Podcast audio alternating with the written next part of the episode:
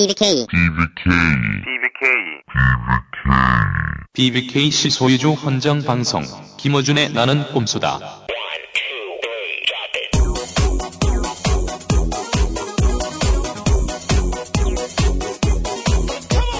BBK실 소유주 헌정방송 봉주 24회 시작합니다. 근데 정황상 그리고 유족들 그리고 김수태 씨가 계속 자기는 뺏겼다 강탈당했다 이렇게 얘기하고 있는데요. 네. 근데 법원에서는 강압 부분이 어, 있었다고 인정하기 어렵다 해갖고 패소 판결을 내렸다는 헌납은 강- 아니라고 했습니다. 상대가 누구라도 눈치 안 보고 따질 줄 아는 천상 기자 주진우. 그의 기자 정신과 철학을 한 권에 담았습니다. 주진우 그의 정통 시사 활극 주기자 푸른 숲에서 나왔습니다.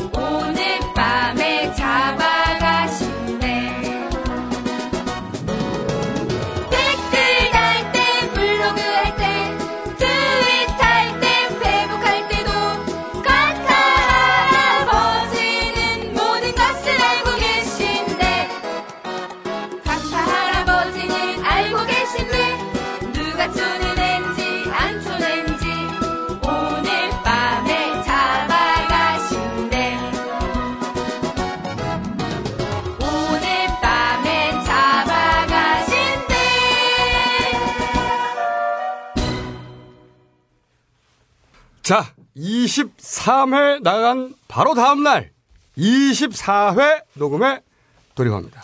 네. 웬일이니? 자, 다른 말 이전에 해외에서 나는 꼼수다를 듣고 계신 여러분들에게 이 말씀을 꼭 전하고 싶습니다. 12월 5일부터 12월 10일까지 역사상 처음으로 재외국민 투표가 시작됩니다. 대통령 선거 역사상 처음입니다. 이번 선거처럼 박빙으로 결론이 날 선거에서 재외국민의 투표 하나 대단히 중요합니다. 굉장히 중요합니다. 재외국민 선거인단에 등록하신 분들이 20만이 넘습니다. 반드시 참석하셔야 전공유체 됩니다. 그리고 이미 투표하신 분들은 주변에 독려해 주십시오. 1년 반 동안 듣고 투표를 한번 해야 될 거 아니야! 투표 재밌어요. 자, 투표하러 달려가세요! 항상 걱정이 왔어요. 이 재국민 투표에서 틀림없이 뭔가 공작을 할 것이다. 하지 않고는 배길 수 없는 새끼들이다. 이놈들 전 세계를 돌아다니면서 이 짓거리를 하고 있었습니다. 준비하고 있었습니다. 그래서 저희가 그걸 거꾸로 막으려고 전 세계를 돌면서 콘서트를 했어요. 네. 우리는 그분들을 투표장에 싣고 갈 수는 없어요. 하지만 이 새끼들은 투표장에 사람들을 싣고 가려고 할 것이다. 버스 동원은 새누리의 한나라의 박근혜 진영의 주특기입니다.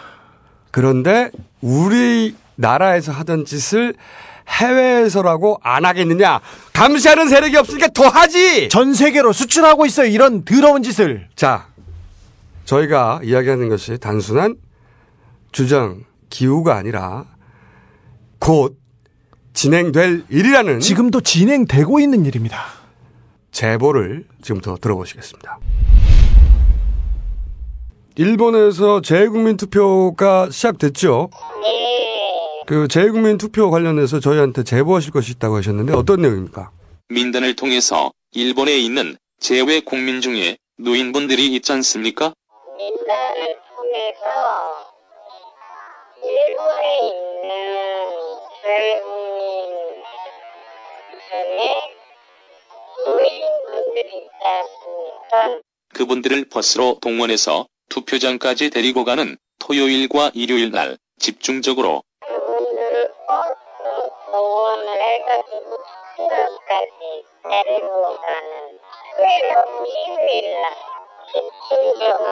아, 주말에. 민단이라는 게 지부가 있지 않습니까? 동시다발적으로 하는 것 같습니다. 주말에 민단이라는 게 지도가 있지 않습니까? 네, 동시다발적으로. 저기 특정 세력, 특정 후보를 위한 이 버스 동원입니까? 재외 국민 투표하라고 지원한 지원금이 있지 않습니까? 그 있다. 그렇습니다. 네. 그런데 민단 쪽에서는 투표권은 있으나 여권이 없어서 투표 못하는 사람들이 있지요. 여권을 공짜로 만들어줬어요. 근데 그걸 가지고 민단 쪽에서 한 일이 뭐냐면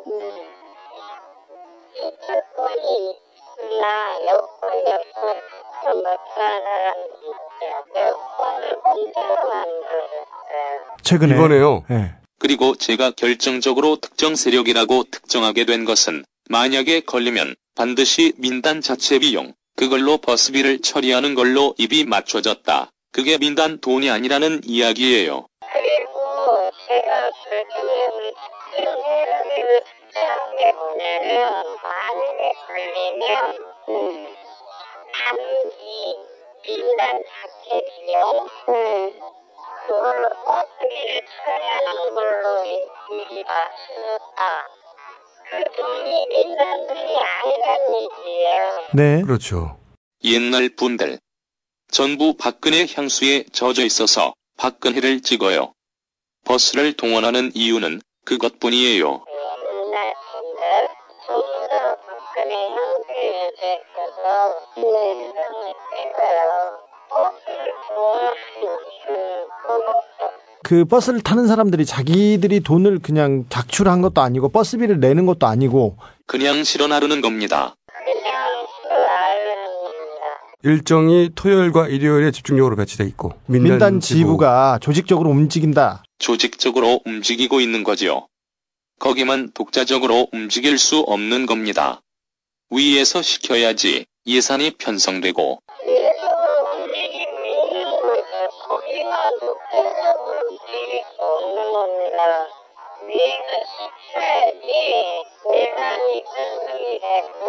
그렇죠. 이거는 아무튼 그 민단 돈도 아니고.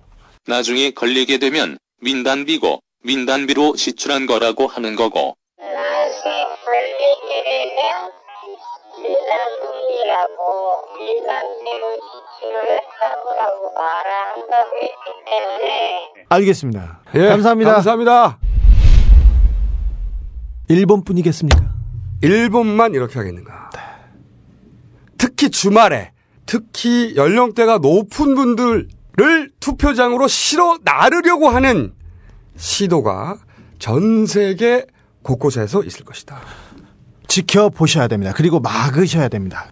그런 버스가 오면 사진도 찍으시고 증거를 남기시고 그 사람들에게 물어보시고 자신이 할 수 있는 한도 내에서 그분들에게 이렇게 하시면 안 된다고 설명을 하고 버스에서 요금을 냈는지 확인해 보시고 그 버스를 누가 빌렸는지 확인해 보시고 이것은 이것은 표를 사는 것이고요. 네. 이것은 공작이고요. 네.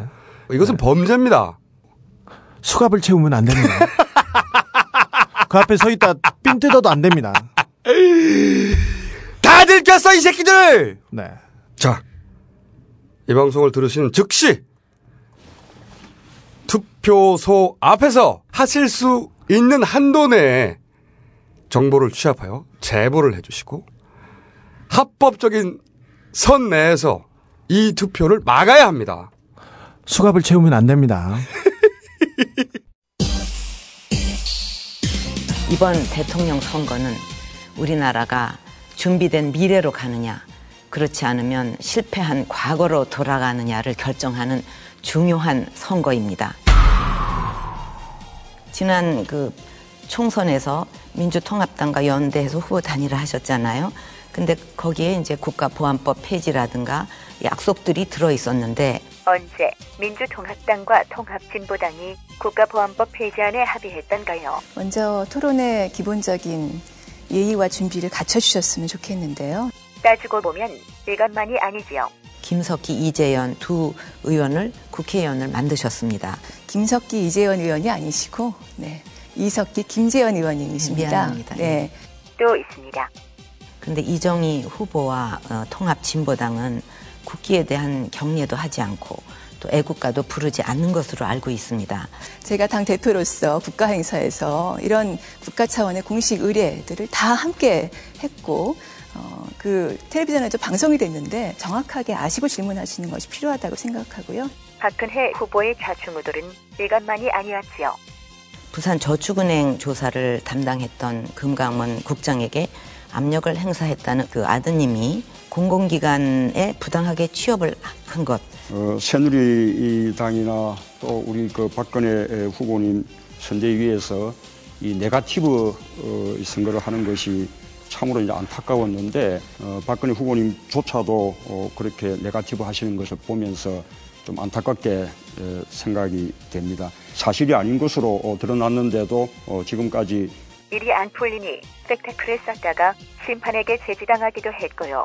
우리 이정희 후보께서는 오늘 아주 작정을 하고 네가티브를 어떻게든지 해서 이 박근혜라는 사람을 어떻게든지 이번에 예, 좀 내려앉혀야 되겠다고 작정을 하겠습니다. 하고 나오신 예, 것 같아요. 답변을 단일화를 계속 주장하시면서 이렇게 또 토론회에도 나오시는 이유가 있습니까? 예, 저 죄송합니다만 제가 지금 주제하고 벗어난 얘기라- 외교와 예, 관련된 알겠습니다. 내용이니까 예, 예. 당선된 뒤에 직근 비리, 친인척 비리 드러나면 그에 대한 책임지고 대통령직 즉각 사퇴 약속하시겠습니까? 근데 뭐든지 뭐가 드러나면은 후보를 사퇴한다. 뭐 대통령직을 툭하면 사퇴한다. 그런 거는 저는 옳은 태도가 아니라고 생각을 합니다. 박근혜 사전의 사퇴란 실수, 실수할 때만 하는 겁니다. 저는 오늘로 대통령직을 사퇴합니다. 박근혜 사전에는 또 이런 말만 있지요. 한중 관계의 해답, 무조건 업그레이드. 한중 동반자 관계도 업그레이드 하겠습니다. 어디서 많이 들어보셨지요? 지난번 외신 기자회견에서 더욱 업그레이드 되기를 업그레이드 시켜 나가야 된다. 더욱 업그레이드 시켜 나갈 것이다.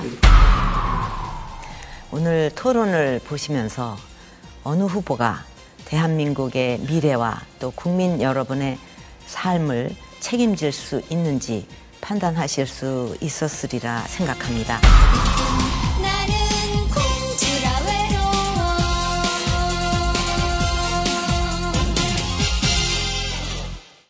토론의 품평부터 우리가 아, 대선 장이 열렸는데 첫 TV 토론이 이제서야 열렸습니다. 제가 보기에는 2박 대첩이었다. 문재인은 어 경기장이 어디야 하는 사이에 전투가 끝나버렸어. 네, 산 정의가 죽은 정의를 잡들이하는 그런 형상이었습니다. 외교의 기본은 나라의 주권을 지키는 것입니다. 충성 혈서를 써서 일본군 장교가 된 닭깎기 마사오. 누군지 아실 겁니다. 한국 이름 박정희. 해방되자 군사 쿠데타로 집권하고는 4대 매국 한일협정 밀어붙인 장본인입니다. 좌경 영공으로부터 나라 지킨다면서 유신 독재, 철권 휘둘렀습니다. 뿌리는 속일 수 없습니다.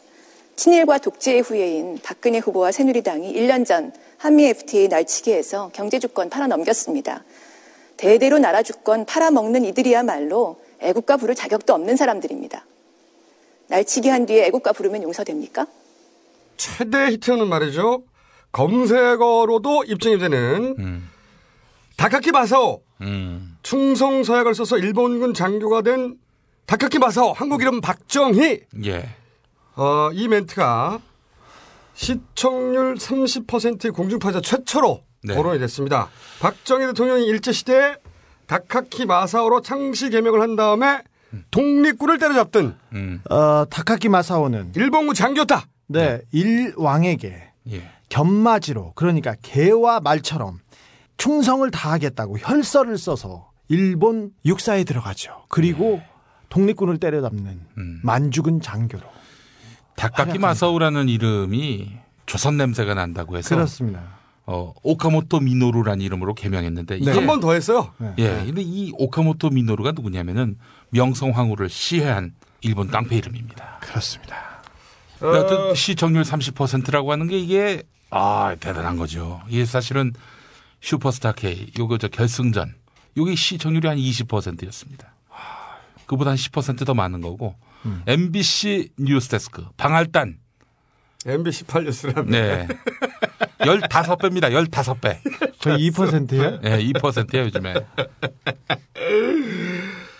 프랑스에서 네. 레지스탕스를 때려잡던 음. 나치의 SS 첩보대 들어간 프랑스인이 프랑스 해방이 된 다음에 프랑스 대통령이 된 거야. 프랑스가 그랬다고 생각해봐. 아니 프랑스 레지스탕스를 때려잡고 독일 라치에 들어가서 장교가 된 사람이 어떻게 프랑스가 해방된 다음에 프랑스의 대통령이 돼? 진짜 웃긴 나라네. 아니 이렇게 생각할 거 아니야. 아, 우리나라는 그랬어요. 우리나라는 그랬어요. 네, 우리나라는 박정희가 정권을 잡고요. 네. 친일파를 중용해서 네. 독립군 할아버지들은요 숨어 살아야 됐습니다. 왜 그러냐면은 그 사람들은 독립군을 잡으러 다니던 사람 아닙니까? 그래서 탄압해야 돼요. 네. 그래서 저 사람들 빨갱이다 빨갱이다 해서 죽이고 그랬습니다. 자기들 비밀을 아니까. 네, 독립군 할아버지들은 이름을 바꾸고 망명하고 도망가고 그렇게 살았어요. 아니, 대표적인 사례가 장준하 선생 아니야. 장준하 선생이 그랬잖아. 아니 내가 독립군이었는데 일제 장교였던 자가 나를 어떻게 심판하느냐. 네. 그 얘기 했잖아. 바로 그 객관적인 세계적 상식의 수준에서 보면은 골 때리는 거야. 생각해봐. 문재인 후보의 아버지가 독립군을 때려잡던 일본군 장교 출신이다. 이거 가지고 얼마나 공격을 했겠어. 못 나왔죠. 누가 나와요? 못 나와! 후보로. 누가 아예. 나와요? 혈서를 따- 썼다니까 일왕한테. 바꾸면 금방 이해가 돼. 문재인 후보의 아버지가 이랬다고 쳐봐. 아이, 좆됐어! 못 나왔어, 절대! 어 말도 못하죠. 자, 제가 얼마 전에 그 프랑스하고 독일이 합작한 아르테 TV라고 있어요. 네. 자기가 갑자기 유식한 박사. 소리를 나는데. 박사, 박사. 거기서 내가 인터뷰를 했어. 근데 그 외신 기자가 물어보는데 지금 외신들이 한국 대선에 대해서 관심 갖고 있는 유일한 부분은 독재자의 딸. 그렇지. 독재자의 딸이 어떻게? 인권 변호사를 이기냐, 이거야. 그렇죠. 어, 이 지지율 50%에 육박하느냐. 아, 그게 도저히 미스테리다. 그거는 정도- 우리나라 언론 환경을 몰라서 그런 거지. 만약에 보수 진보 진영이 언론 환경을 양분하고 있고 그리고 쫄지 않고 제대로 기사를 쓸 수 있고 포탈이 그런 식으로 장악되지 않았으면 그 사실을 집중적으로 보도했겠지. 독재자의 딸 대인권 변호사 이 구도로 이해하고 있어요. 단순하게 어, 지금 외신 기자들은 어, 한국 대선을 그 전할 때 외신들은 항상 수식어를 붙입니다. 독재자의 딸 박근혜 계속 이렇게 디테이터스 더터. 발음은 좀 후지다만 dictator's 디테이터스 더터. 박사학위를 앞두고 있다고 하죠. 네. 박근혜 후보께서 권력형 비리 근절 말씀하시는데 아, 솔직히 말씀드려서 평생 권력형 비리 장물로 월급 받고 지위 유지하면서 살아오신 분께서 말씀하시니까 솔직히 저는 잘 믿기진 않습니다. 전두환 정권이 박정희 전 대통령이 쓰던 돈이라면서 박근혜 후보에게 6억 원 줬다고 수수료 받았다고 하셨잖아요. 당시 음마 아파트 30채 살 수 있는 돈이었다는 거 아닙니까? 이 돈 어디서 나왔습니까? 박정희 유신 정권이 재벌한테서 받은 돈 그거 아닙니까? 박근혜 후보가 이사장이었던 정수장학회, 박정희 전 대통령이 국가재건 최고회의 동원해서 김지태 씨 협박해서 뜯어낸 작물 아닙니까? 박정희 전 대통령이 영남대 빼앗았고 박근혜 후보가 물려받아서 28살 때 이사장 하셨잖아요. 자, 두 번째 히트어는 6억이죠, 6억. 이 이야기는 많이 회자됐는데 네. 여전히 모르는 분도 많습니다. 많습니다. 전두환 전 대통령의 6억을 수령했다는 사실을 박근혜 후보가 얼떨결에 공중파에서 인정을 해버린 사건이 발생했어. 어린 동생들과 살 길이 막막해서 경황이 없어서. 아니, 당시에. 박지만이가 21살이야. 막내가. 6억 하니까 뭐 아파트 한 채 값 아니냐 아, 이렇게. 생각하시는 분들이 있는데 당시 음. 음마 아파트 네 기준으로 이렇게 많이 얘기하죠. 네. 한 채가 2천만 원. 네. 30채 가격이었어요. 아파트 30채. 지금으로 환산하면 말이죠. 음마 아파트 30채면 240에서 300억 됩니다. 300억 원입니다. 현재 가치로 아무리 적게 작아도 200억을 받은 겁니다. 200억 원. 그러니까 자 생각해 봐. 이게 초기 분양가보다 한 32배 정도 뛴 거네. 그렇죠. 박사라고 지금 데이터를 준비하기 시작했어요. 오늘 지금 자세가 이상해. 박사 박사 모드야. 자 경황이 없어서 나한테 누가 200억을 주면 졸라 경황이 없고 싶어요. 진짜 씨발 경황이 없어서 200억을 받았어요. 이게 해명이 되나? 네, 경황이 정말? 없네요. 그런데 말이죠. 이 6억이 문제가 되니까 새누당에서 바로 튀어나와가지고 소녀 가장이 소녀 가장이 20대 후반이 소녀가 됐고요. 아니 당시 28세로 알고 있습니다. 막내가 21살이었어요.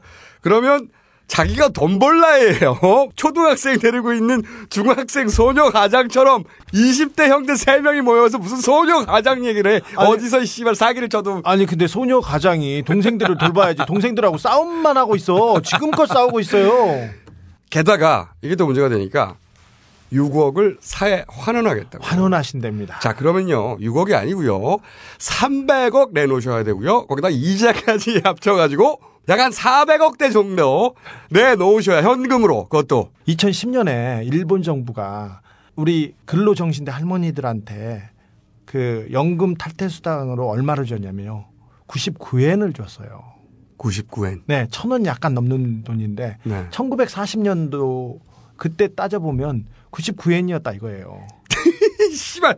정신대 할머니 보상금으로 천 원 내놓는 거라 똑같은 발상이야. 똑같은 거죠. 중요한 것은 박근혜 후보가 국회의원을 오래 지냈지 않습니까? 근데 공직선거법상 자기 재산을 신고하게 됐습니다. 이 6억 원은 어디에도 없습니다. 그러게. 어디 갔어? 어디에도 없습니다. 응? 300억 어디 갔어요?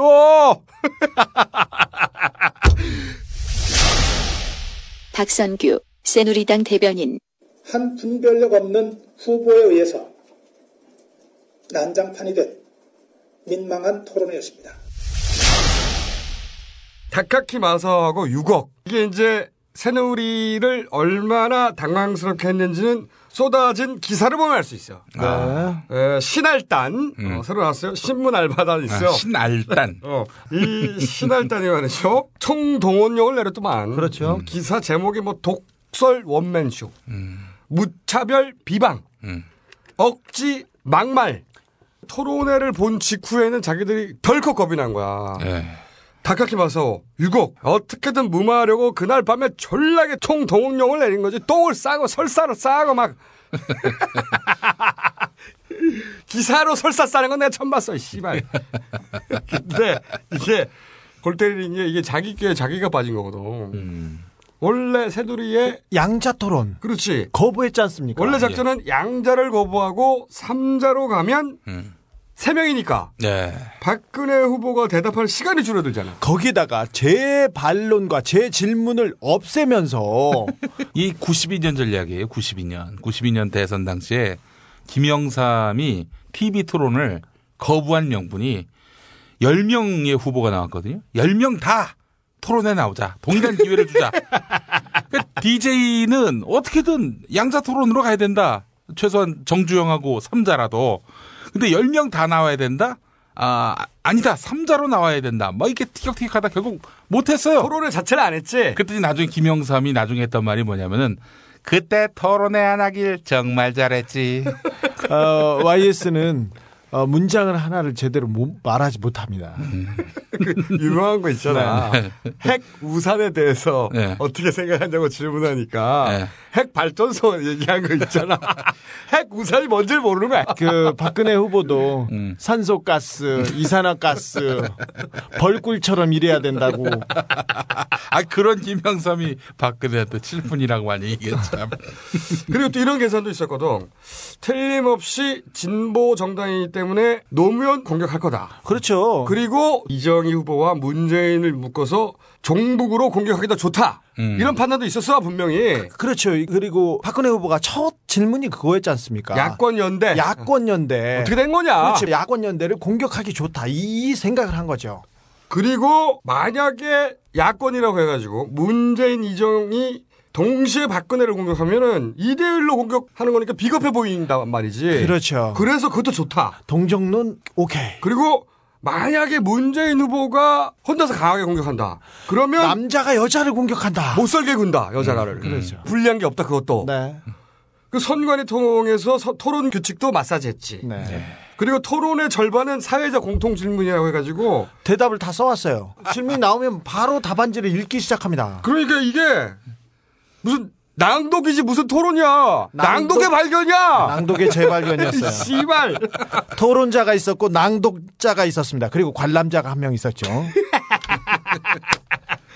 그러니까 2중, 3중, 4중, 5중으로 안전 장치를 했기 때문에 예. 자기들끼리는 안전하다고 생각한 거야. 그렇죠. 아. 미칠 게 없다고. 아니 그런데 토론은 그렇게 엉망으로 해놓고만 말이죠. 오늘 토론이 어떤 후보를 고르실지 판단 기준이 됐으리라 생각됩니다. 네, 뜻깊었어요. 그러니까, 그러니까 자기들 후보를 얼마나 못 믿으며 이렇게까지 꼬우고 꼬우고 뒤틀어서 만들었겠냐고. 자기 후보를 지들도 못 믿는 거야. 야, 니들도 못 믿지, 씨발. 어, 박 캠프의 사람들은 어, 자기 캠프의 가장 큰 리스크가 박근혜다. 이거는 공통된 대답입니다. 그러니까 우리 항상 주장하잖아. 저쪽 지역의 가장 큰 리스크는 박근혜 후보 자체라고. 그래서 자기들 후보를 못 믿으니까 머리를 짜낸 거예요. 근데 이 룰의 맹점을 이정희 후보가 파고든 거지. 왜냐? 재발론을 못하지만 음. 1대1을 하게 해놨거든. 한 번씩 돌아가면서. 예. 그 1대1을 할 때 질문 속에 이미 공격을 다 담아버린 거야.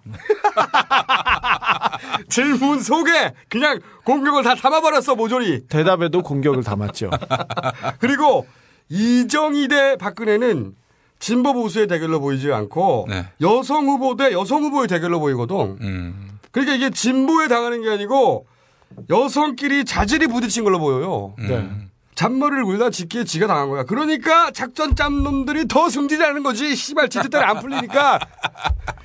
아, 그러면 뭐 씨발. 그래도 걔네들은 자신이 있습니다. 왜 그러냐면 언론이 있으니까요. 그렇죠. 예. 그 다음 날 완전히 기사로 쏟아냈잖아. 아니 어. 그 그날 밤 뉴스부터 쏟아냈어. 그렇죠. 조선일 미주 조선일보 일면 톱 기사입니다. 제목입니다. 한국 대선 첫 TV 토론 박근혜 압승.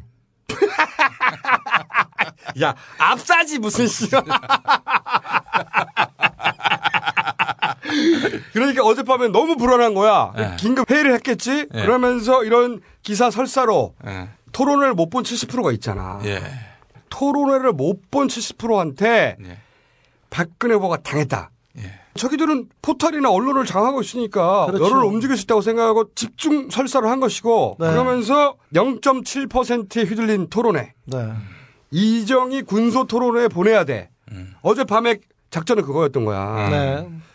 저쪽한테 당했다는 동정 여론을 만들어내고 그리고 부정적 여론을 만들어내고 그 명분을 축적해서 선관위를 통해 가지고 토론 규칙을 지금보다 더 답답하게 만들어 가지고 어제는 무슨 토론회도 아니잖아.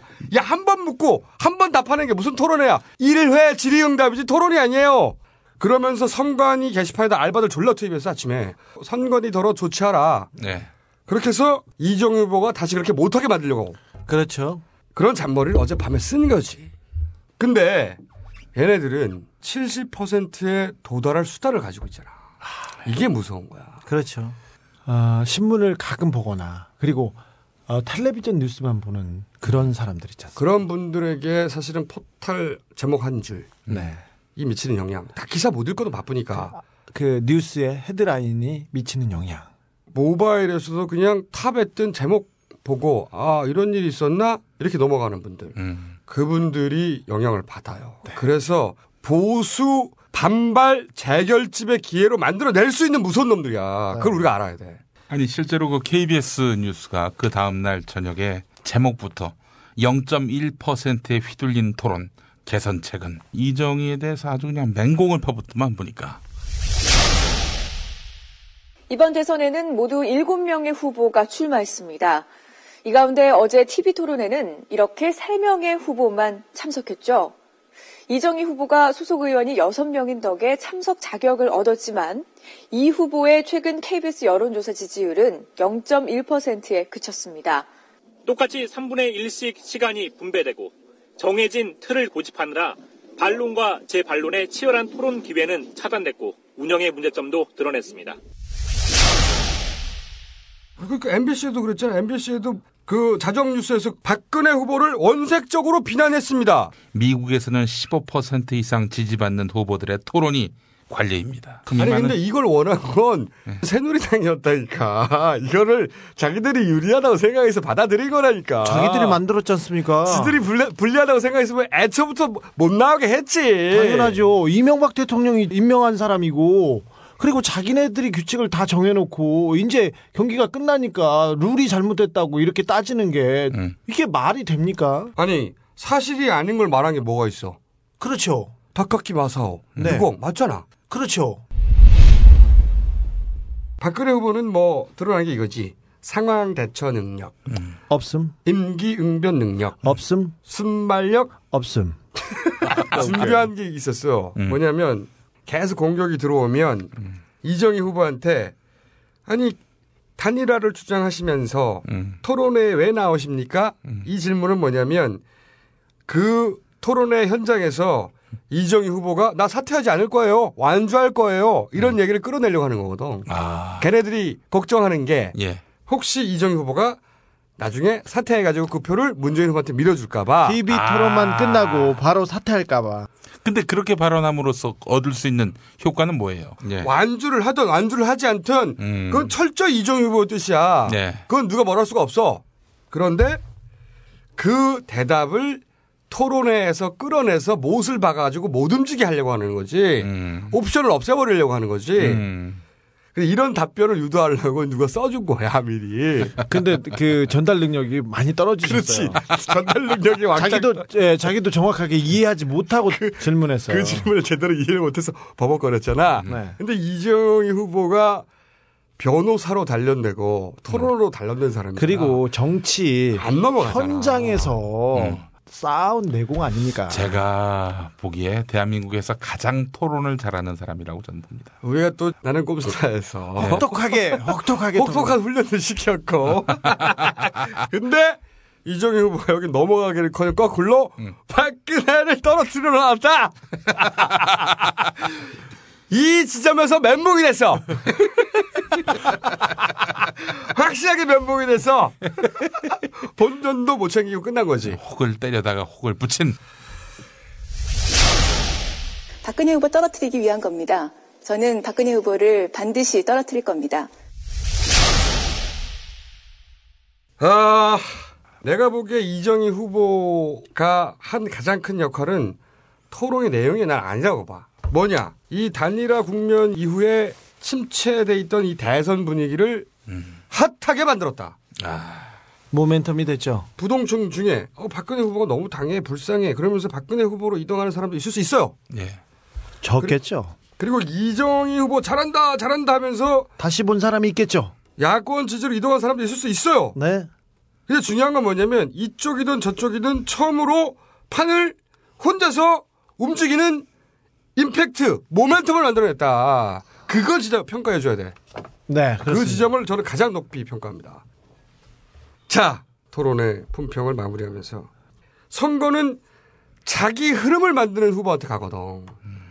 문재인 후보는 말이죠. 두 여성 후보 사이에서 스탠스를 잡기 너무 어려웠어. 공격을 해도 같이 할 수도 없고 새누리가 누린 게 바로 그 지점이야. 둘이 같이 공격하면 둘한테 당한다 그러고. Two, two plus one. 음. 새누리가 노린 지점이 바로 그건데 이정희 후보는 그걸 깨고 들어갔어. 음. 근데 문재인 후보는 그걸 깰 수가 없단 말이지. 이, 게 어렵기 때문에 삼자를 노린 거거든. 자, 박근혜 후보는 근데 또 씨발 어제 지들이 또 걱정돼가지고 지들끼리 쌩 난리를 치고 이제 하루 이틀 지나봐라. 그냥 삼자 토론 하자 그런다. 잔머리 새끼들. 박근혜 후보는 100에 99가지를 잘못해도 TV 토론에서 바보가 되더라도 그 다음 날 이런 기사로 만들어 가지고 누가 우리 덮어줘 후보를 덮어줘. 바보로 만들었어. 누가 우리 후보를 이렇게 못 살게 굴었어. 이걸로 정리합니다. 저 여자가 설선을 수범해서 저를 때렸습니다. 딱 그 내용이 그냥 기사가 만들어진 거예요. 저 나쁜 여자가 지지율 1%도 안 되는 여자가 우리 50% 후보를 때렸어요. 감히 감히 어, 어, 어. 이게 기사 내용이거든. 네. 축구를 하는데 총을 쏘고 칼질을 하고도 어, 심판들은 그 사람한테 휘슬을 불지 않습니다. 그게 새누리당이고 박근혜 후보입니다 지금. 그러나 이걸 또 이겨내야 돼. 그럼요. 그럼. 어. 이 환경은 이미 사실 지난 5년간 내내 그랬어. 만약에 이걸 우리가 이겨내야 돼. 이 환경을 이긴다면 얼마나 기쁘겠습니까? 이건 기적적인 거거든. 정말 언론, 권력기관 그리고 모든 쓰레기 같은 집단들 한 번에 정리할 수 있습니다. 대한민국이 앞으로 팍팍 나갈 수 있습니다. 그런 쓰레기 같은 집단들에게 국민들이 그 장악당하지 않았다. 이 진짜 굉장한 선언이거든 이거는. 네. 그리고 23회 나는 꿈써 내고 나서도 검색어가 안 올라오잖아. 우리 검색은 올라오지 않아요, 이제. 아, 정리했어요. 나는 꼼수다는 금기어입니다. 나는 꼼수다라고 하는 검색어는 네이버 포탈에 실시간 검색어에 올라오지 않아요, 아무리 해도. 오히려 정우택 대만 올라왔어, 잠깐. 정우택 대만 올라왔는데 그 정우택 대만을 담고 있는 봉주 23회는 검색어 절대 안 올라와요. 어, 작년에도 그렇고 올해 초에도 그렇고 나는 꼼수다가 발사되면 봉주 몇 회가 발사되면 항상 검색어 1위였습니다. 지금도 저희가 체크를 해보면 어, 다운받는 사람들은 비슷합니다. 근데 어제 다운만 얘기한 말이죠. 10시간 만에 딱 350만이 다운로드가 됐어요. 그러면 검색어를 얼마나 쳤겠어? 안 올라와. 2차 확산을 막는 거지, 여기서. 그렇죠. 이 포털을 통한 2차 확산을 막는 작전이거든? 지난번에 경향신문 기자를 만났는데 왜 요즘 아무 일도 안 하냐고 물어보는 거야. 그럼에도 불구하고 다이렉트로 350만 원 받았어. 음. 10시간 만에. 10시간 만에. 1차 확산은 우리 스스로의 힘으로 해낼 수 있어. 2차 확산은 미디어와 유통 채널을 통해서 해야 되거든. 이걸 막았어요. 자연스러운 걸 막았어. 그렇기 때문에 저는 10시간 만에 350만에 도달하는 여러분들에게 이 시점에 부탁을 하나 하고 싶어요. 개인 포탈이 돼달라. 왜냐면 이걸 인위적으로 권력이 막고 있기 때문에 권력이 막고 있습니다.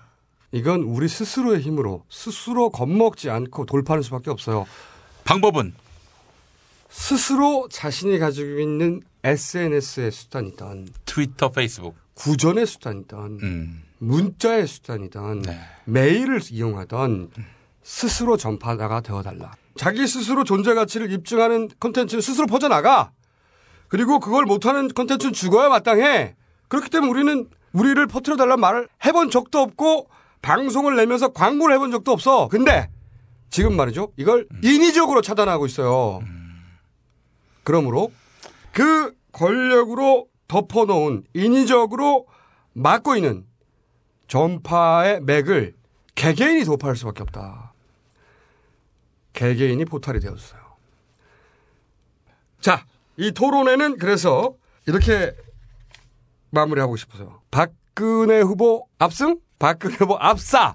그러나 모든 미디어를 통해서 우리 공주님이 다쳤어요로 반가이. 반가이. 가장.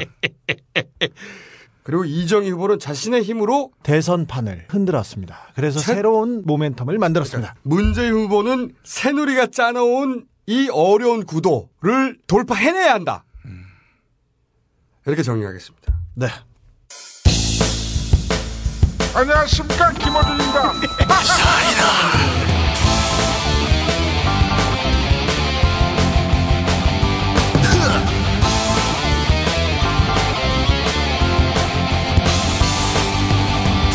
된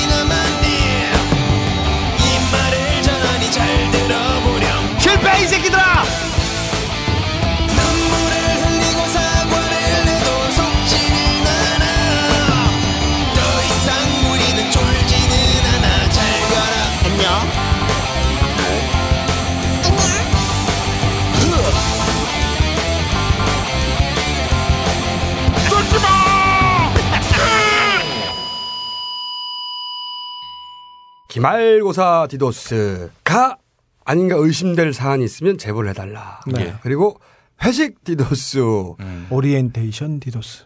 가 아닌가 의심되는 사람들이 있으면 출장 제보해. 디도스. 근데 쏟아지고 있어요. 아, 너무 많이 와요. 디도스. 너무 많이 와. 이- 너무 많이 와요. 대학교가 이- 이렇게까지 네. 선거일을 딱 끼고 기말고사가 잡힌 대학이 나 이렇게 많은지 몰랐어요. 엄청나게 많이 와. 네. 전혀 예상치 못한 이런 것도 있습니다. 근로복지공단에서 운영하는 어린이집이 12월 19일 날 학예를 하기로 했다. 국립공단에서 공단에서 학예회를 그래서 선관위에다가 신고를 냈대. 예. 그 교사가 예. 왜 하필 이날로 잡냐고.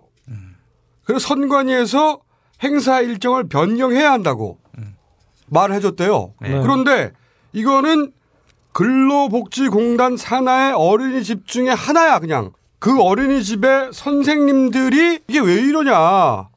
라고 해서 문제 제기를 해서 바꾼 거지. 딴 데도 바뀌었는지 안 바뀌었는지 몰라요. 어떤 학교에서는 이거 어떤 미치- 강사한테 19일 날 시험을 잡으라고 해놓고 19일 시험을 변경하는 그 강사나 교수는 심할서 써내라 이런 제보도 있습니다. 어 그래요? 골 때려. 그, 그 이름 좀 들춰내야 되는 거 아닌가? 다 모아서 다음 시간에 저희가 정리하겠습니다. 이 제보의 사실관계를 다 확인해야 되잖아. 어, 근데 생각보다 너무 많습니다. 전국에 걸쳐 있어요. 부산의 모 대학, 대구의 모 대학. 서울에는 시옷 이응 지읒 대학. 너무 많아. 그리고 회사에 다니는 분들도 조심스럽게 보내요. 어, 워크숍이 잡혔다. 네. 워크숍 디도스. 회식이 잡혔다. 왜 하필 그때 지방에 있는 직원들까지 다 불러 모아서 회식을 해야 하는지. 지방에 있는 분들은 부재자 신고 안 했거든. 당연하죠. 회식이 그날 잡혔는지 모르니까. 제가 회식 직접 전화하겠습니다. 너 오줌 사러 간다며 이 새끼야. 네. 당뇨 오줌. 어이 총장님, 내 오줌빨이 얼마나 달달한지 알아? 인천, 충주 뭐 대단하네. 네. 자, 요거는 말이죠. 저희가 정리해서 다음 시간에 보내드릴 테니까 다음 시간도 멀지 않았습니다. 걱정 마십시오. 계속해서 제보를 해 주십시오. 유경재단 이사장을 맡고 있는 박글령 씨가 자신의 약혼자 신동욱 씨와 함께 SBS 인터뷰에 응했습니다. 대학 교수인 신 씨는 한나라당 여의도 연구소에서 디지털 자문위원장으로 활동하고 있습니다. 올해 53신 박 씨보다 14살 연하입니다. 대통령 따님이라 그러면 뭐, 뭐 대중들이 얘기하는 뭐 공주님과 그런 부분이 전혀 없었다는 거죠. 학부모 대책회의 자리가 순식간에 아수라장이 됩니다. 고성이 오가더니 몸싸움이 벌어지고 주먹까지 오갑니다. 소동은 박정희 전 대통령의 딸인 박근영 이사장이 딸이 임신이라도 했냐고 말하면서 시작됐습니다. 공주님과 그런 부분이 전혀 없었다는 거죠.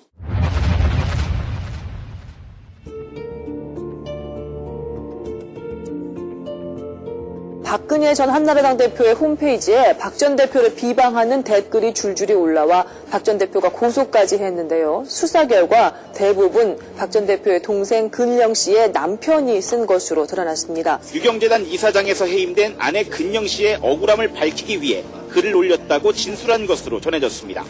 유경재단에서 그 밀려나니까 거기에 대한 비판이죠.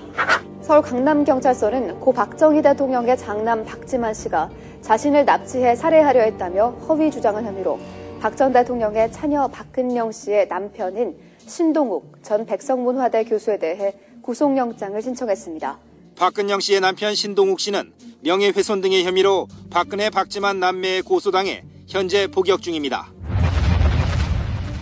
박근혜 전 한나라당 대표의 오촌 조카 두 명이 숨진 채 발견돼 경찰이 수사에 나섰습니다. 두 사람은 전날 후배 황모 씨와 함께 왕십리에서 술을 마신 뒤 대리운전으로 두 사람만 수유동에 내린 것으로 조사됐습니다. 특히 대리운전을 기다리다 서로 할 얘기가 있다고 해 황 씨가 자리를 비켜줬고 북한산에선 두 사람이 막걸리를 나눠 마시기도 했습니다. 가족들은 두 사람이 싸울 이유가 없다고 주장합니다. 돈이 많았으면 재산 싸움 했다고 하면 기분이나 좋지. 적어도 그 돈이 많았으면 또 전직들 돈 많았으면 재산을 따면 기분이 좋지. 돈도 없는 사람들이 무슨 재산 싸움을 해. 돈 없는 새끼는 재산 뭐래. 서울 강북경찰서는 사촌형 52살 박모 씨가 사촌 동생을 살해한 것으로 결론 내리고 수사를 종결했다고 밝혔습니다.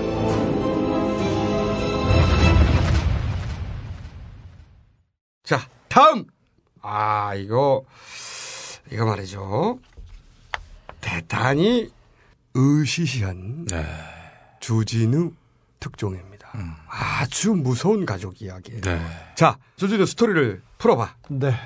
아버지가 흉탄에 돌아가시고 어린 동생들과 살 길이 막막한 한 젊은 처자가 있었습니다. 이 새끼 뭘지? 준비 많이 했는데. 아니, 시- 시작한 거예요. 어, 그 처자는 29살 나이에 영남대 이사장이 됩니다. 그리고 정수장학회를 거느리게 됩니다.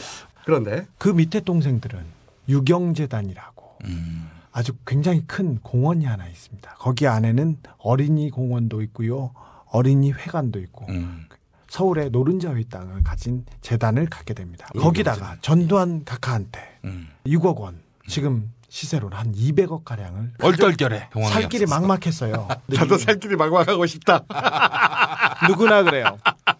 근데 이 가족들은 사이가 나빠집니다. 유경재단 때문인데 아, 그 누구하고 누구가 사이가 나빠져요? 박근영과 박지만이 한편이고 근혜 후보의 여동생 박근영 씨, 음. 남동생 박지만 씨 이렇게 되는 겁니다.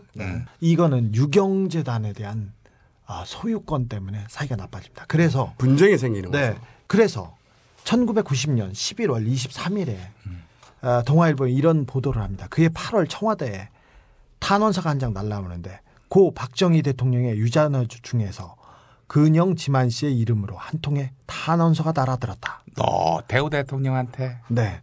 사기꾼 최태민을 엄벌해서 최 씨에게 포위당해 있는 언니 박근혜를 전직 국가원수 유족의 보호 차원에서라도 구출해달라. 이런 내용의 탄원서가 나옵니다. 그러니까, 동생 둘이 네.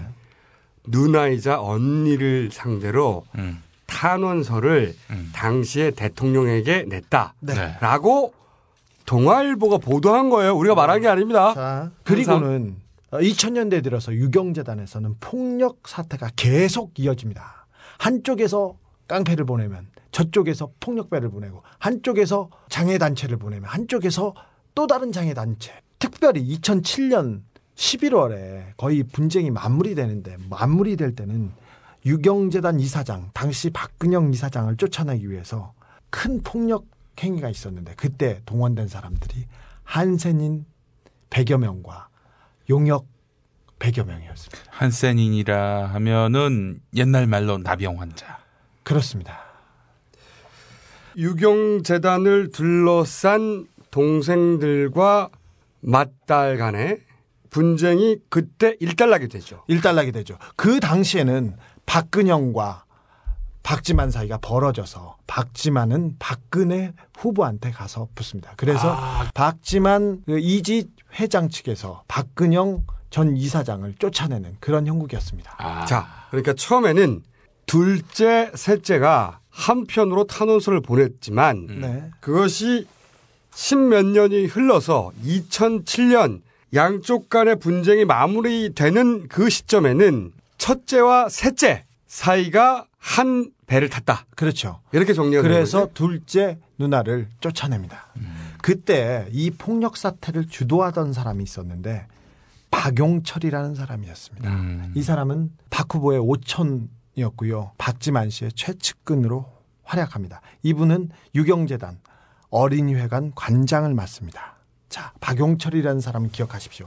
자, 박용철 이름을 기억하세요. 박용철. 네. 여기까지. 1차 사건은 유경재단을 둘러싼 폭력 사태. 남매 간의 분쟁이 이렇게 정리가 되는데 그때 그 실무를 담당한 사람의 이름이 박용철 씨였다. 네. 그런데 2007년에 박용철 씨라는 사람이 박근영 그 전 유경재단 이사장의 남편 신동욱 씨하고 중국에 갑니다. 중국 칭다오라는데 칭다오에 도착한 첫날 밤 신동욱 씨가 자기가 신변의 위협을 느끼다. 누가 나기를 죽이려고 한다고 해- 해서 건물에서 뛰어내려요. 그래서 다리가 부러집니다. 자, 뛰어 내려? 신동욱 씨는 둘째. 그러니까 이 분쟁에서 지게 되고 유경재단에서 쫓겨나게 되는 둘째인 박근영 씨의 남편입니다. 그래서 다리가 골절상을 입고 공안한테 신고를 해요. 내가 죽을 것 같다고 해서. 그래서 한국에 들어오자마자 겨우겨우 생명을 부지했다고 하고 신 씨가 주장하기 시작합니다. 박지만 씨가 중국에서 자기를 죽이려고 했다. 어? 유경재단을 강탈하더니 어? 나를 죽이려고 했다. 얘기하고 다니기 시작합니다. 이것은 신동욱 씨의 얘기입니다. 주장입니다. 그러니까 네. 박 근영 씨 둘째 남편, 남편. 되는 분이 네. 셋째 동생이 자신을 죽이려 했다는 주장을 합니다. 그리고 계속해서 인터넷에 이런 글을 쓰는데 유경재단 강탈 사건은 박지만은 허수아비에 불과하고 그 배우는 박근혜 측근이다. 유경재단 어린이학을 다른 사람도 아닌 설립자 유자녀가 폭력 재단으로 만들어버렸다. 이렇게 글을 쓰기 시작합니다. 근데 어, 신동욱 씨는 이렇게 주장하다가 구속됩니다. 무슨 사유로? 신동욱 씨가 나를 청부 살해하려고 하였다. 네, 그렇게 얘기했는데 어, 청부 살해 의혹은 있었어요. 음. 하지만 박지만이 아니고 박지만 밑에 있는 박지만 비서들이 그런 거를 꾸몄지 박지만은 아니다. 재판 결과가. 재판 결과가 그랬습니다. 왜냐하면 신동욱 씨의 주장은 박지만 씨다라고 주장했는데 네. 판결은 네. 박지만과 연관성을 거기까지는 입증할 그 수 입증할 없다. 수 없다. 이렇게 해서 신동욱 씨가 구속됩니다. 명예훼손과 허위사실 유포로. 이거는 어, 박지만 씨도 고소를 했고 박근혜 씨도 고소를 했습니다. 그러니까 첫째하고 셋째가 둘째의 남편을, 남편을. 고소해서 구속이 된 거죠. 자 이게 두 번째 사건입니다. 네. 박용철 씨 기억하시죠? 아까 유경재단에서 한센인을 동원해서 폭력 사건을 주도했던 사람이었고 그리고 신동욱 씨를 중국에 데려가서 예. 청부 살인하려고 했다고 지목받는 그 당사자가 박용철 씨입니다. 네. 그러니까 신동욱 씨가 박용철 씨와 중국에 갔는데 신동욱 씨의 주장은 네. 박용철 씨 저 사람이 자신을 죽이려고 했다고 네. 그래서 도망가기 위해 뛰어내려서 다리가, 다리가 부러- 부러졌다고 하고 한국에 돌아와서 박용철 씨가 음. 자신을 죽이려고 했고 박용철 씨는 박지만 씨 측근이기 때문에 박지만 씨가 나를 죽이려 했다라고 주장을 하다가 허위 사실과 명예훼손으로 고소를 당해서 재판부는 당신의 주장 중에 박지만 씨가 뒤에 있다는 주장은 사실 인정하기 어렵다. 네. 그래서 구속이 됐다 이거지. 네. 자, 여기까지 갑니다. 근데 어, 박용철 씨는 박, 그 박지만 씨의 그 측근이기 때문에 어, 뭐뭐를 했기 때문에 측근이야. 박근영을 몰아내고 유경재단의 간부를 지냅니다. 음. 박지만 측 사람으로. 그래서 예. 유경재단 일을 다 보았습니다. 그리고 박지만 주변에서 일을 도맡아 처리하는 일이 많았다고 합니다. 그런 그래서 측근인 박용철 씨가 어, 이 사람이 재판에 나와서 이 박지만은 내 지시는 아니다. 박지만이 신동욱을 납치 사주한 일이 없다. 박지만 회장한테 보상받으려고 한 일도 아니다. 박지만 밑에 있는 정 안무개 씨가 주도했지 박지만은 지시하지도 않았다. 이런 식으로 얘기했어요. 처음에는. 박용철 씨가 그러니까 그 재판에 나가서 네, 박지만 씨의 편을 들었죠. 박지만 씨가 시킨 일이 아니다. 네. 라는 증언을 일차로 했어요. 자, 이렇게 해서 법정 구속이 신동욱 씨는 됐어요. 네, 됐습니다. 이렇게 신동욱 씨가 법정 구속이 된 다음에 계속 진행된 재판에서 국면이 전환됩니다. 새로운 증인이 나타납니다. 여기서 또더 중요해. 네. 어, 유경재단의 전 법인실 부장인 이안무개 씨가 나타납니다. 음. 이안무개가 법정에서 밝힌 내용입니다. 박용철 씨가 신동욱 교수를 죽이라고 박지만 회장이 이야기한 내용을 녹음한 것이 있고 통장으로 비용을 붙여준 증빙이 있다. 나, 오. 나 혼자는 그냥 죽을 수 없다. 그러니까 박지만이 시켰다. 박지만이 시켰다. 이 그러니까 거죠. 박용철 씨가 갑자기 심경의 변화를 일으킵니다. 그 이유는 우리도 몰라. 네. 오. 중요한 건 심령의 변화가 일어났다. 박지만 씨의 측근이었고 법정에서 처음 증언에서는 박지만 씨가 시킨 게 아니라고 말했던 박용철 씨가 네. 어느 날 이 암흑의 유경재단 부장에게 털어놨다는 거야. 네. 털어놨는데 그 내용이 뭐냐면 박지만 씨가 살인을 교사했고 비용을 붙여줬다는 주장, 그런 주장을 털어놨고 그 이야기를 들은 이 암흑의 부장이 재판에 나와서 네. 내가 그런 얘기를 들었습니다. 네. 라고 증언을 해버린 거지. 네. 그런데 여기에 더해서 하나 더. 그날 박용철 씨가 신동욱 씨 재판에 증인으로 불러갑니다. 그러니까 어. 이 부장도 나가고 네. 박영철 씨 본인도 나간 거야 이제. 2010년 9월 1일이었습니다. 당시 법정에서 박 씨는 이렇게 진술합니다. 박지만 회장의 정용희 비서실장이 나에게 박지만 회장님의 뜻이다라고 이야기한 것을 증인이 녹음한 테이프가 있습니다. 테이프라고 할 것도 없이 증인의 핸드폰에 녹음해 놓은 것이 핸드폰을 바꾸면서 캐나다에다 가져다 놓았습니다. 그러니까 원래 박지만 측근이었던 박영철 씨가 왜 바꿨죠. 어, 왜 틀어졌는지 모르겠는데 첫 번째 증언하고는 다르게 박지만 씨가 교사했다는 내용을 내가 가지고 있다 핸드폰에 이런 내용을 증언을 해버렸네. 이런 사건이 벌어진 겁니다. 네. 그래서 당장 이 핸드폰을 확인하고 싶을 거 아닙니까? 예. 그래서 신동욱 씨 변호사인 조성래 변호사가 9월 27일 날 박용철 씨를 증인으로 신청했습니다. 채택되진 않았지만 아니, 이 증거를 받아봐야 될 거 아닙니까? 네. 그래서 그쪽에선 계속해서 신청하고 있는 단계였습니다. 그런데 9월 6일입니다. 자 여기까지 이제 알겠죠. 네. 유경재단 분쟁이 있었고 네. 신동욱 씨가 자기를 셋째가 죽이려고 주장한다는 사건이 있었고 네. 그리고 이것에 대한 재판이 있었고 네. 그때 신동욱 씨를 죽이려 했다고 지목된 박용철, 박용철 씨가 씨가, 네. 처음에는 박지만 씨가 시켜서 한 게 아니라고 증언했다가 네. 두 번째 증언 때에서는 시킨 게 맞다고 말을 뒤집은 그런 상태였습니다. 그런 상태. 굉장히 위태로운 상태지. 네, 증, 박지만 씨에게 위태로운 상태지. 증거가 나오기 직전이었죠. 만약에 그 테이프를 공개했다면 사건이 완전히 뒤집어지는 그 직전에. 자, 그런데 여기서부터 진짜 중요합니다. 그런데 어, 9월 1일 날 재판에 갔었는데요. 박용철 씨가 재판하고 며칠 후인 2011년 9월 6일 음. 어, 박용철 씨가 강북구 수유동 북한산 국립공원 앞에서 변사체로 발견됩니다. 오, 이거 아. 완전 미스테리 영화의 어. 근데 더, 기본 구도야. 더 무서운 것은 아, 박용철 씨는 얼굴과 배를 열 몇 방울을 오호. 앉아 당한 상태였습니다. 그래서 내장이 길바닥에 쏟아져 있었습니다. 오, 점점 으시시해지잖아, 이거! 눈썹, 콩, 콧구멍, 입 주변이 다 찢어졌고요. 가슴과 얼굴, 배 다 찢어졌습니다. 근데 어이구. 중요한 거는 배가 칼을 찔렀지 않습니까? 네. 칼을 찌른 상태에서 기역자로 도려내고요. 아이고. V자로 꺾어서 아. 냈습니다. 이거는 이거는 굉장히 전문 킬러. 전문 킬러들이고요. 살인 청부업자들이나 아, 주 흉악범들이 하는 아니, 이게 그런- 보통 일반인들은 찌고 나면 무섭잖아. 아니, 일반인들 뭘 못, 못하지, 이렇게. 자, 근데 우리가 영화에서 많이 봤잖아. 찌르고 돌리고. 근데 아, 이게. 끝이 아닙니다. 진짜 시체 무서워. 옆에는 망치가 하나 있었는데요. 망치로 박용철 씨 머리를 세 번 가격해서 두개골이 세 군데가 다 함몰된 상태였습니다. 죽은 사람을 계속 때려 때려 가지고 또 죽이고 또 죽인 겁니다. 이게 시작도 안 했습니다. 어, 사건 현장에서 3km 정도 떨어진데 자, 그러니까 이제는 살인 사건으로 변한 거예요. 네, 살인 사건입니다. 분쟁 사건이 하나 있었고, 살인 교사 사건이 하나 있었고, 그러다가 이제 살인 사건이 세 번째로 등장하는 겁니다. 자. 3라운드. 박영철 씨가 이렇게 사망을 했습니다. 누군가에 의해서 살해 당했어요. 그런데 네, 사건 현장에서 3km 떨어진 북한산 용암문이라는 네, 한 남자가 목을 매 숨져 있었습니다. 이 사람은 박용수입니다. 이분은 박용철과 사촌지간이고요. 박근혜 후보와 오촌지간입니다. 점점 무서워지지 않냐 이거 씨발. 네.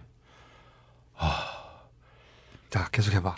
사촌 한 사람은 살해당하고 한 사람은 3km 떨어진 인근산에서 목을 맨 거예요 지금. 네네. 어, 당뇨 섞인 오줌이 찔끔. 나, 나, 아이씨, 당뇨가 지금 씨발. 자, 살해된 박용철 씨와 아, 목을 맨 박용수 씨는 사촌지간이고요. 아, 이 사람은 박정희 전 대통령의 둘째 형인 박무희 씨의 두 아들 박재석 씨와 박재호 씨의 아들이에요. 그러니까 박근혜 후보로 와, 따지자면 네, 오촌 관계입니다. 여기서부터 또 무서운 게 벌어집니다. 네. 여기까지는 살해 사건 하나와 자살로 보이는 사건 하나가 있는 건데 그 경찰에서는 어, 목을 맨 박용수 씨가 박용철 씨를 죽이고 죄책감에 시달려서 바로 죽었다 이렇게 발표를 합니다. 스스로 목숨을 끊었다. 그런데 재밌는 것은 두 사람 사이가 굉장히 좋았어요. 그리고 원한 관계도 없었고요. 사건 전날 9월 5일 날 밤에 둘이 함께 술을 같이 마셨어요. 자, 강남 신사에서 술자리를 시작해서 왕십리까지 왔어요. 황아무개 씨라는 사람이 같이 했는데 분위기가 굉장히 좋았답니다. 황아무개 씨가 증언한 바로는 네네. 근데 어, 술자리가 끝나고 이제 집에 돌아가는데 갑자기 박용수 씨가 박용철 씨를 죽이고 스스로 목을 맸다. 음. 이게 경찰의 경찰의 수사 결과죠. 수사 결과입니다. 근데 그런데 이상한 지점은 뭐야? 미상한 지점을 몇 개 제가 발견했어요. 박용철 씨는 몸무게가 105kg가 넘어가는 거구에다가 폭력 전가가 6개나 있습니다. 근데 박용수 씨는 167에 70kg를 조금 넘어서 아주 호리호리하고 남들한테 싫은 소리도 못하는 아주 전형적으로 소심하고 법 없이도 살 수 있는 그런 착한 사람, 사람이다. 착한 사람이었어요. 그게 주변의 평가다. 네, 주변의 평가. 그러니까 거구와 그리고 아주 작은 두 사촌이 있었던 거지. 네. 근데 아무런 그 폭력 경험도 없는 사람이 그렇게 난자해서 죽였다. 이거 이상하지 않습니까? 우선 이상하지. 상식적으로 이상하지. 더군다나 한쪽은 우락부락하게 그런 생활을 했던 분이고 한 분은 전혀 그렇지 않은 체격이 왜소한 분인데 물론 이상하다 하더라도 그런 일이 일어날 수 있어 세상에서는 네. 좀 더 나가보자고. 예. 그래서 제가 8개월 넘게 이 사건을 따라다니기 시작했어요. 근데 이 사람 뒷주머니에 유서가 나오는데 유서가 참 의미심장합니다. 그 목을 맸던 박용수 씨의 유서입니다. 어. 화장해서 바다에 뿌려주세요. 절대 땅에 묻지 마세요. 나도 이 대목에서 나는 제일 말이 안 된다고 생각하는 게 아니 스스로 목숨을 끊은 사람이 누가 마지막으로 미안하다. 쓴 유서가 어. 나를 절대 땅에 묻지 말고 화장해서 바다에 뿌려달라고. 바다에 뿌려주세요. 절대 땅에 묻지 마세요입니다. 문장이 어, 이래. 바다에 뿌려주세요. 절대 땅에 묻지 마세요. 30년 넘게 강력부 형사를 한 사람도 이런 유서는 처음 봤다고 이렇게 얘기합니다. 아니 보통은 유서가 이렇잖아. 누가 잘못했다. 자신의 원망, 한 그리고 후회 음. 이런 것들이 가득 담기게 마련인데 죽기 직전에 쓴 유서가 절대 땅에 묻지 말아주세요. 이건 마치 저와 관련된 어떤 증거도 남기지 말아주세요. 이렇게 들리잖아. 자, 어, 국가서에서 필적 감정을 했어요. 근데 서로 비교하거나 대조할 수 있는 문자도 없고 뭐 특별한 아라비아 숫자도 없고 그래서 이들 필적에 대한 특이한 부분과 공통된 부분의 특징을 구분할 수 없다. 그러니까 유서가 박용수 씨의 것인지 확인할 수 없다. 이런 식으로 나왔어요. 결론은 결론은 근데 제가 다른 글을 찾아서 사설 감정원에 맡겨봤는데 아, 박용수 씨 필적을 찾아서. 육피를 찾았어요? 네, 육피를 찾아서 이렇게 했는데 서로 같다고 볼 수 없다. 이렇게 어. 사설 네, 감정원에서는 확증할 수는 없지만 자기는 서로 같은 게 아니라고 본다. 이렇게 저한테 얘기해 줬습니다. 자, 또 근데 뭐 국가수가 네. 이걸 가져가서 다시 하지 않는 한 사건이 일단락됐기 때문에 예. 의혹은 더 있습니다. 박용철 몸에서 졸피뎀과 디아제팜이라는 수면제가 다량으로 검출됐습니다. 누가 약을 탄 거죠? 그러니까 술 먹을 때 약을 탄 거지. 네, 누가 약을 탄 겁니다. 이거는 팩트야. 주장이 아니라 네. 그런 성분이 나온 것은 부검 결과 나온 거지. 부검 결과를 또 저희가 빼서 봤습니다. 부검 감정서였는데 그 그러니까 누가 약을 탄 거는 분명합니다. 근데 더 의심이 가는 거는 자살한 박용수 씨 몸에서 알약이 하나 나오는데 설사약으로 의심되는 약이 나옵니다. 이건 어떤 의미냐? 아니 스스로 목숨을 끊을 분이 자, 중요한 말이 안 되잖아. 중요한 거는 박용철이 죽고 박용수가 죽, 죽는 데까지 이동하는 시간이 1시간 반 정도 걸립니다. 근데 몸에 알약이 들어가면 30분이면 다 녹아요. 예. 근데 알약이 그대로 남았으면 죽기 20분 정도 전에 설사약을 먹었어요. 이게 죽기 전에 설사약을 먹는다. 이게 말이 안 됩니다. 자, 재구성을 해보자고. 사촌이 사촌을 찔러서 죽였어요. 잔인하게 죽였어. 그리고 나서 자신이 야산으로 걸어가 목을 매기 위해서. 근데 목을 매기 20분 전에 설사약을 먹어. 말이 안 되잖아. 이 아. 자체는 말이 안 됩니다. 근데 여기서 하나 추정해 볼 수 있는데 경찰들이나 오래된 베테랑 형사들한테 물어보면 그러니까 왜 설사약을 먹었을 것 같으냐? 네. 자, 목을 맨 사람은 거의 대부분 사정을 하고 설사를 합니다. 쏟아냅니다. 그래서 어떤 형사는 어떤 형사의 주장입니다. 어떤 형사의 주장인데 자살로 보이기 위해서 누군가가 약을 먹인 게 아닌가 이런 얘기를 하기도 했습니다. 그런 의혹인 건데 이것은 의혹입니다. 네. 그러니까 어떤 형사의 의혹이라도 상당히 설득력이 있네. 그러니까 그런 거지. 죽이기 전에 설사약을 먹이고 죽인 다음에 자살로 위장하기 위해서 먹인 게 아니겠는가. 설사를 유도하려고. 네. 박용철 씨는 만취 상태에다가 수면제를 먹었기 때문에 한거불능이었습니다. 그런데 박용수 씨의 목과 팔, 무릎 곳곳에 긁힌 상처가 있습니다. 이거는 누구하고 분명히 몸싸움을 하거나 아니면 격투를 벌인 흔적인데 박용철 씨는 아닐 거예요. 근데 박용철 씨는 만취에다가 저항할 수면- 수 없었어요. 수면제를 먹었으니까 그것도 의심스럽습니다. 만약에 정말로 박용수 씨가 박용철 씨를 살해했다면 이미 만취의 수면제를 먹은 상태이기 때문에 몸싸움을 할 일이 없잖아. 이런 의혹인 거지. 네. 아, 그런데 아까 사진 보, 여드렸지 않습니까? 어, 목을 매 숨진 박용수 씨. 네. 그 위에는 큰 타올이 덮여 있었습니다. 몸을 감싸는 타올이. 그때가 9월 초였는데 추워서 그걸 쓰고 죽지는 않았을 거예요. 아, 그러니까 나도 정말 이상하다고 생각하는 게 사진을 봤잖아. 목을 맸는데 목을 맨 뒤쪽으로 목 뒤로 마치 목욕탕에 갔을 때 타올을 목에 이렇게 걸치듯이 큰 타올을 목을 맸는데 등 뒤로 타올을 이렇게 걸치고 있어. 정말 이상한 장면이더라고 이게. 어, 이상한 점이 또 있는데요. 경찰이 박용철 씨 피살 사건을 그 결과 발표를 하면서 박용수 씨의 원한 관계에 대한 계획 범죄다 이렇게 하면서 두 그러니까 달 경찰의 결론은 그거야. 그렇죠. 원한이 있었기 때문에 미리 계획을 해가지고 그날 의도적으로 수면제를 먹이고 살해했다 이거지. 네. 그래서 그 증거 중에 하나가 뭐였냐면 두 달 전에 사놓은 칼이 있었어요. 근데 그 칼은요 아예 사용도 하지 않았습니다. 그리고 박용철 씨한테 사용된 걸로 보이는 칼을 하나 시내가에서 발견했는데 거기에는 박용수 씨 지문이 없었습니다. 어. 그러니까 경찰이 두 달 전부터 계획해서 칼을 샀다고 했는데 그 칼은 전혀 혈흔이나 사용된 흔적이 없고 그렇습니다. 사건 현장 근처에서 칼이 하나 발견이 됐는데 네. 그 칼에는 이번에는 박용수 씨의 흔적이 없고 네. 근데 이게 증거로 채택이 된 거지 지금? 네네. 여기서 여기서 가장 중요한 대목이 하나 있다. 지금까지도 의문이 많은데 더 큰 의문이 하나 있습니다. 마지막이고 가장 중요한 의문이라고 하나 이게. 현장에서 박용철 씨의 휴대전화가 사라졌습니다. 야 이거 다시 기억을 되살려 봅시다. 재판에서. 박용철 씨가 재판에 나가서 증언을 했어요. 예. 내 휴대폰에 박지만 씨가 살인을 교사했다고 하는 녹음이 있다고 주장을 했어. 그런데 그 휴대폰이 현장에서 사라졌다는 거야. 자, 사촌인 박용수 씨가 박용철 씨를 수면제를 먹이고 죽였어. 그리고 자살했다고 치자. 예. 그러면 휴대폰을 어떻게 한 거야? 휴대폰이 사라졌어요. 사라졌어.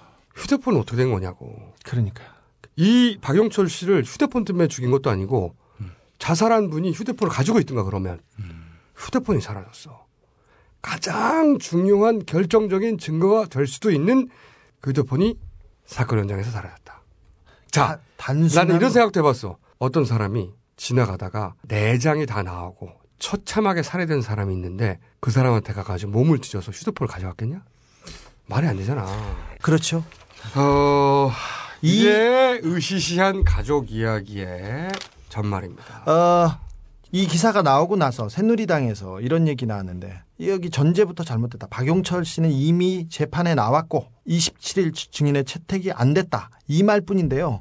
박용철 씨가 이미 재판에 나왔어요. 근데 재판에 나왔어도 두 번 나오고 세 번 나올 수도 있습니다. 중요한 증인은. 그리고 증인이 채택이 안 됐다고 했는데 어, 신동욱 씨 측에서는 계속해서 요구했지. 요구, 하고 있었습니다. 그리고 경찰에서도 이 반박하고 나섰는데 어, 뭐만 반박했냐면 그 설사약이 발견된 거에 대해서 한마디 했는데요.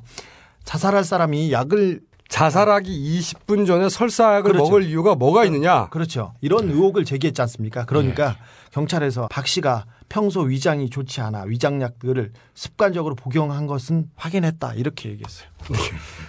20분 있다가 자살할 사람이 설사약을 먹는다는 게 나는 이 모든 사건의 의혹 중에 이 주진우가 하나하나 오랫동안 따라가서 부검 보고서와 수사 기록과 현장과 사진과 유서와 필체를 다 추적해서 8개월 만에 만든 기사입니다, 이게. 그냥 나온 게 아니야. 근데 이 사건들을 나도 유심히 들여다보다가 물론 우리가 전혀 이해하지 못할 살인 사건들도 있을 수 있거든. 아, 그렇죠. 그럼요. 인간의 감정이라는 거는 네. 그냥 상식으로만 해결되는 게 아니기 때문에 네. 그리고 우연일 수도 있잖아.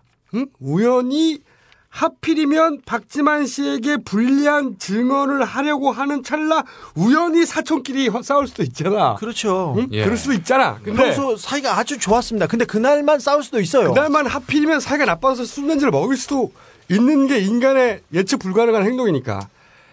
나로서는 가장 이해하기 힘든 부분은 사람들마다 다 다를 수 있지만 이 사건에서. 근데 자살하는 사람이 나를 절대로 땅에 묻지 마세요. 음. 가족에 대한 이야기도 아니고 내가 왜 살인을 할 수밖에 없는 이야기도 아니고 내가 어떤 원한이 있었는지 누구에게 미안한지 그런 얘기가 다 빠지고 그냥 달랑 두 줄. 화장해서 바다에 뿌려주세요. 절대, 절대 땅에 묻지 마세요. 그냥도 아니고 절대, 땅에 묻지 마세요라는 두 줄 유언을 남기고 왔다는 거야. 그래서 실제로 화장해서 바로 정리했습니다. 절대 땅에 묻지 말아주세요. 이게 증거를 인멸해 주세요라는 소리로밖에 안 들린다는 거지 이게. 물론 추정입니다. 그런 의혹까지 드는 걸 누가 막을 거야? 나를 그런 의혹이 들어. 너는 뭐가 제일 이상하냐? 저 같은 경우에 휴대전화가 사라졌다. 그렇지. 그것도 대단히 이상한 짓. 더군다나 그게 결정적인 증거가 될 수 있는 재판이 진행되고 있었는데. 또 게다가 친한 사이끼리 그렇게 잔인하게 죽인다는 거. 그난 참 그렇죠. 어, 기사가 나가고 저한테 그 박 전 대통령의 친척이라는 분한테서 메일이 하나 왔습니다. 어, 기사를 읽어봤는데 수고 많으셨다. 정치적인 이유로 이제서야 진실이 나왔다고 하더라도 구천을 떠돌고 있는 한 맺힌 원원들을 위해서 이런 기사를 써서 대단히 감사합니다. 이렇게 하면서 몇 가지 정황을 얘기해 주는데 네, 친척이? 친척이. 근데 친척이 아니면 모를 내용이었는데 가족들이 현장에 도착했을 때 살인 현장이 물 청소를 해가지고 너무 깨끗해가지고 가족들은 너무 당황했고요. 박용수 씨가 지내던 여관이 있었는데 거기에 접근하지 못하도록 막았답니다. 어, 유가족도. 네. 그리고 아니 근데 그건 사건 현장도 아닌데 네. 그냥 박영수 씨가 머물렀던 여관 자체를 접근하지 못하겠다. 그래서 몇 가지 정황을 보내주는데 박용수 씨는 평소에 소주 한 잔도 못 마시는 그런 사람이었고요. 그래서 소주를 안 먹는 사람이었고 실제적으로 술을 거의 안 먹었어요. 그래서 대리운전 기사를 부를 이유가 없었는데 왜 대리운전 기사를 불렀는지 모르겠다 얘기하고 그다음 박용수와 박용철은 굉장히 사이가 좋아서 다른 친척보다 더 가까이 지냈다. 그래서 박용철 씨가 찜질방 사업할 때도 박용수 씨가 돈을 오히려 빌려줬다. 그러니까 친척들은 이해를 못하는 거지. 그 주변 가족들은 전혀 이해를 못하는 거야. 특별히 박용수 씨가 박용철 씨를 죽였다는 거에 대해서는 전혀 납득할 수 없다고요. 여기서 잠깐 이렇게 생각해 보자고. 만약에 문재인 후보가 만약에 문재인 후보의 형제와 문재인 후보가 어떤 재산을 놓고 고소고발하고 고소고발을 했는데 그 중에 이렇게 사촌이 살인 사건이 나가지고 미스테리하다. 이거 언론에 얼마나 나왔을 것 같아? 어? 안 죽어요. 뭘 나와요. 후보에 후보를 나오지 못- 나오지 못해요. 네. 후보에 못 나오고 지금 대선 기간 내내 그걸로 시달리고 있어. 자, 박근혜한테만 되는 나라, 박근혜가 꿈꾸는 나라. 더 많은 내용이 있는데 좀 복잡해질 것 같아서 오늘은 간단하게 여기까지 하겠습니다. 자, 이것이 박근혜 후보의 유경재단을 둘러싼 재산 분쟁으로부터 출발해 미스테리한 살인과 자살로 끝난 사건에 대한 1차 보고서입니다. 벙커원에서 정치서적 박람회를 엽니다. 12월 9일 일요일 낮 2시부터 저녁 7시까지 30여 개 출판사의 200여 종류의 책들이 여러분을 기다립니다. 홍세화, 김미화, 노종면, 우석훈, 김어준, 주진우, 김진애, 물뚝심송 등 저자와의 만남도 있습니다. 20에서 40%에 이르는 할인 혜택을 누릴 수 있는 자리, 여러분을 초대합니다.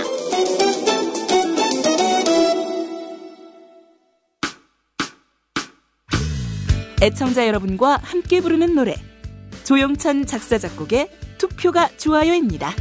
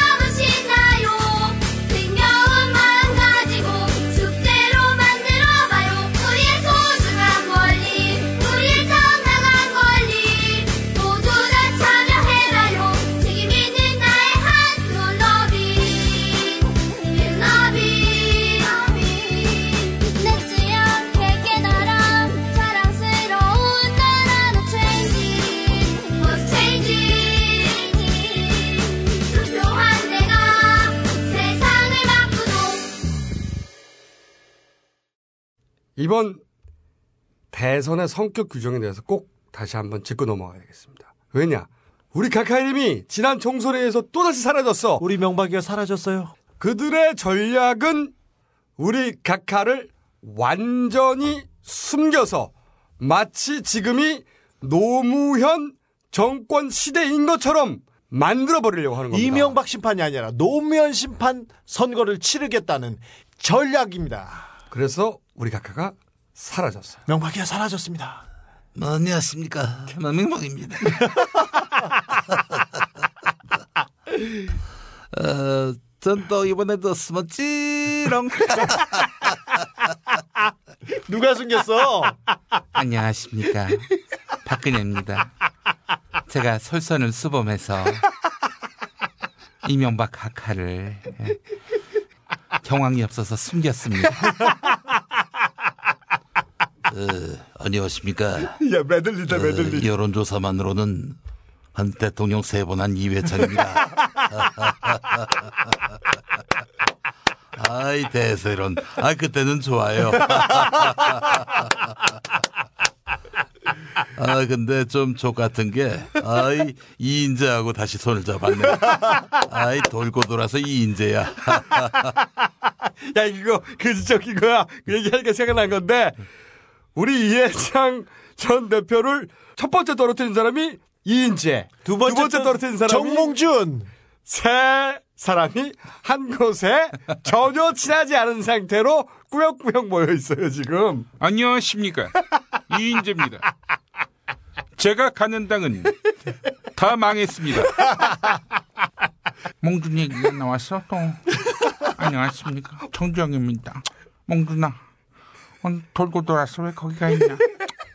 우리 몽준이 개새끼. 성대모사 매달리 재밌다, 이거. 갑자기. 나 누, 눈물 나와. 어... 자, 잊지 마세요. 노무현 정권을 두 번 심판하는 선거가 아닙니다.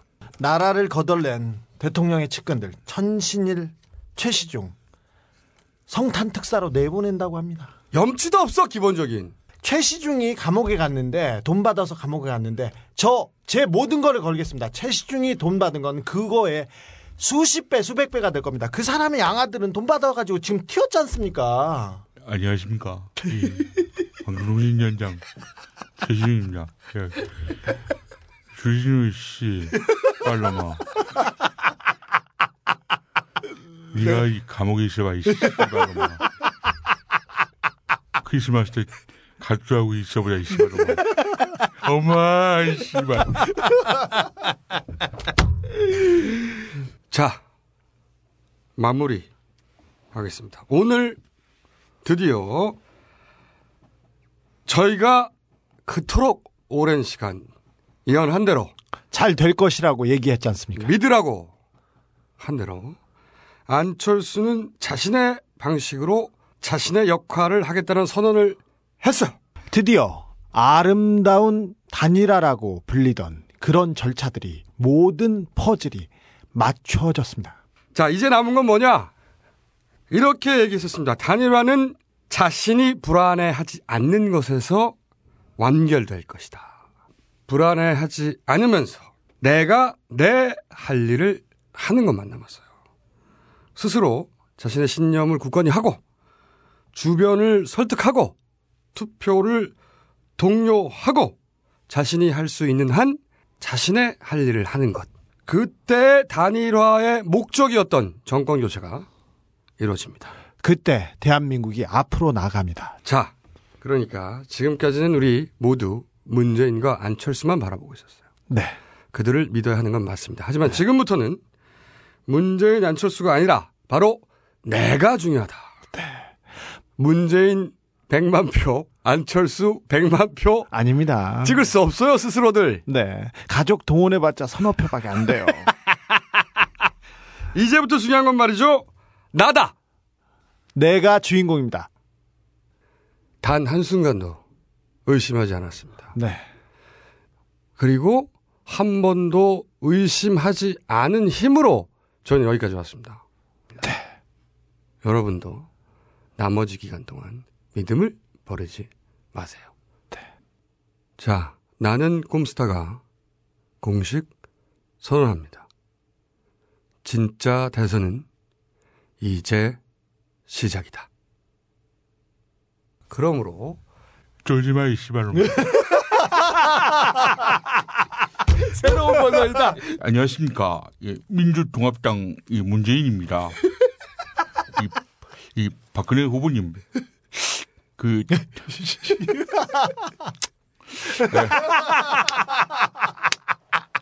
이 양자 토론에서 이 상당히 저 이 걱정이 많으신 것 같은데요. 아 쫄지 마. 안녕하십니까. 김어준입니다. 쫄지 마. 끝. On the uprise. So frustrated.